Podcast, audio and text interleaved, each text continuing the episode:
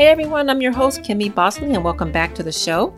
So, I hope you guys are enjoying the month of July. I know it's almost over. Can't believe it. Half the year is almost over. Crazy, right?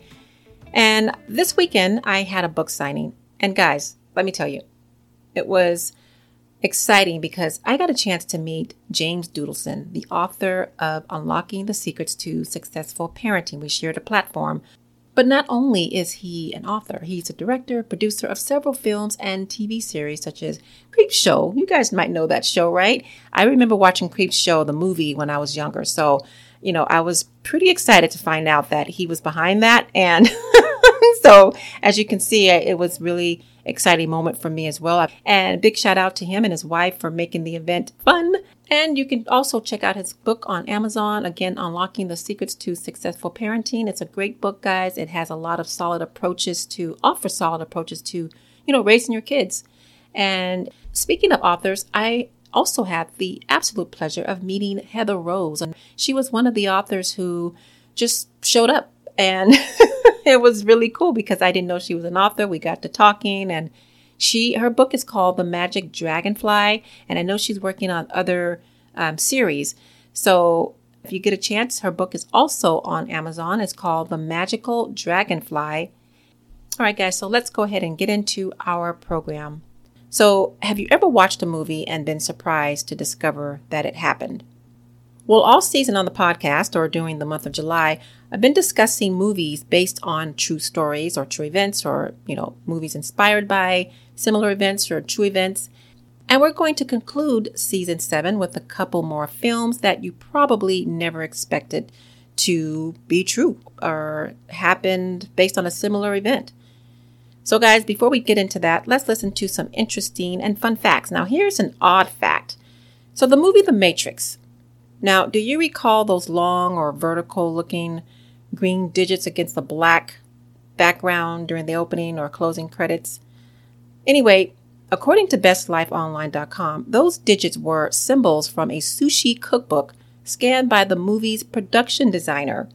But I don't know about you, but I would like to see this cookbook just to see those symbols. It sounds like a unique cookbook. All right, guys, so for fact number two, you guys remember Chewbacca, right? That big giant hairy creature on Star Wars. Well, that character was inspired by the creator George Lucas, his dog. It was inspired by his dog, a large Alaskan Malamute. Now, according to bestlifeonline.com, Lucas would drive around with his dog in the front seat, describing it as, quote, bigger than a human being and very, excuse me, and very long haired, end quote. Yeah, that sounds like Chewbacca. That's about right. All right, so let's get into our stories. So, this first movie starred the late Robin Williams and the late Philip Seymour Hoffman.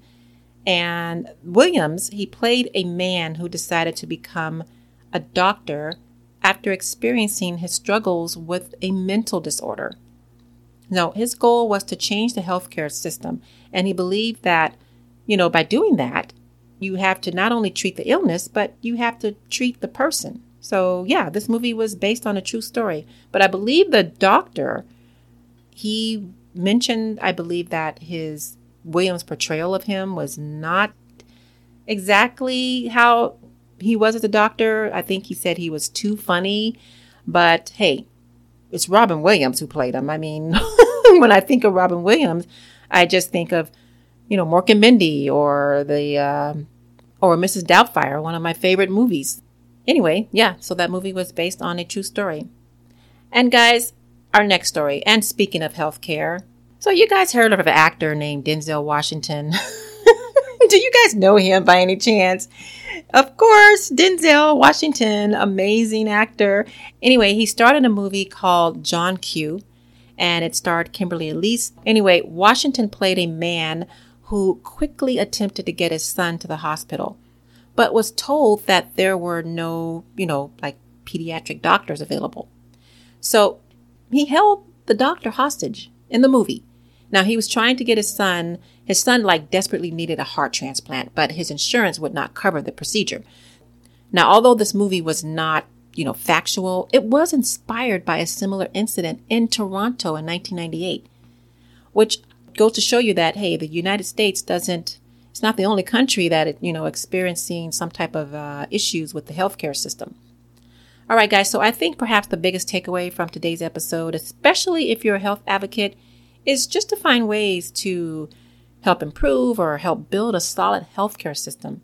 And as you heard from some of these movies, you know, reported on this show, our lives are full of stories and surprises. However, not all of our stories will become adapted into a film but that's okay because not everybody can tell our own story better than ourselves and the people in it. So, guys, this will conclude another episode of Stories with Extraordinary Endings and Surprises. Come back to join me next week for a new season as we make our way into August. I know, right? August already. So, guys, Thank you for listening. You can visit my website, www.evestinytales.com, for more information. You can also listen to this podcast on Google, iHeart, Spotify Podcast, Apple Podcast, and other podcast directories. Or you can visit www.evestinytalespodcast.com. And guys, another quick mention I will have another book signing this Friday at Coffee and Rock. So if you get a chance, come on out, grab a bite to eat, and you know, hey, let's enjoy the day. All right, guys, again, thank you for listening and for your support. And as always, have an extraordinary day.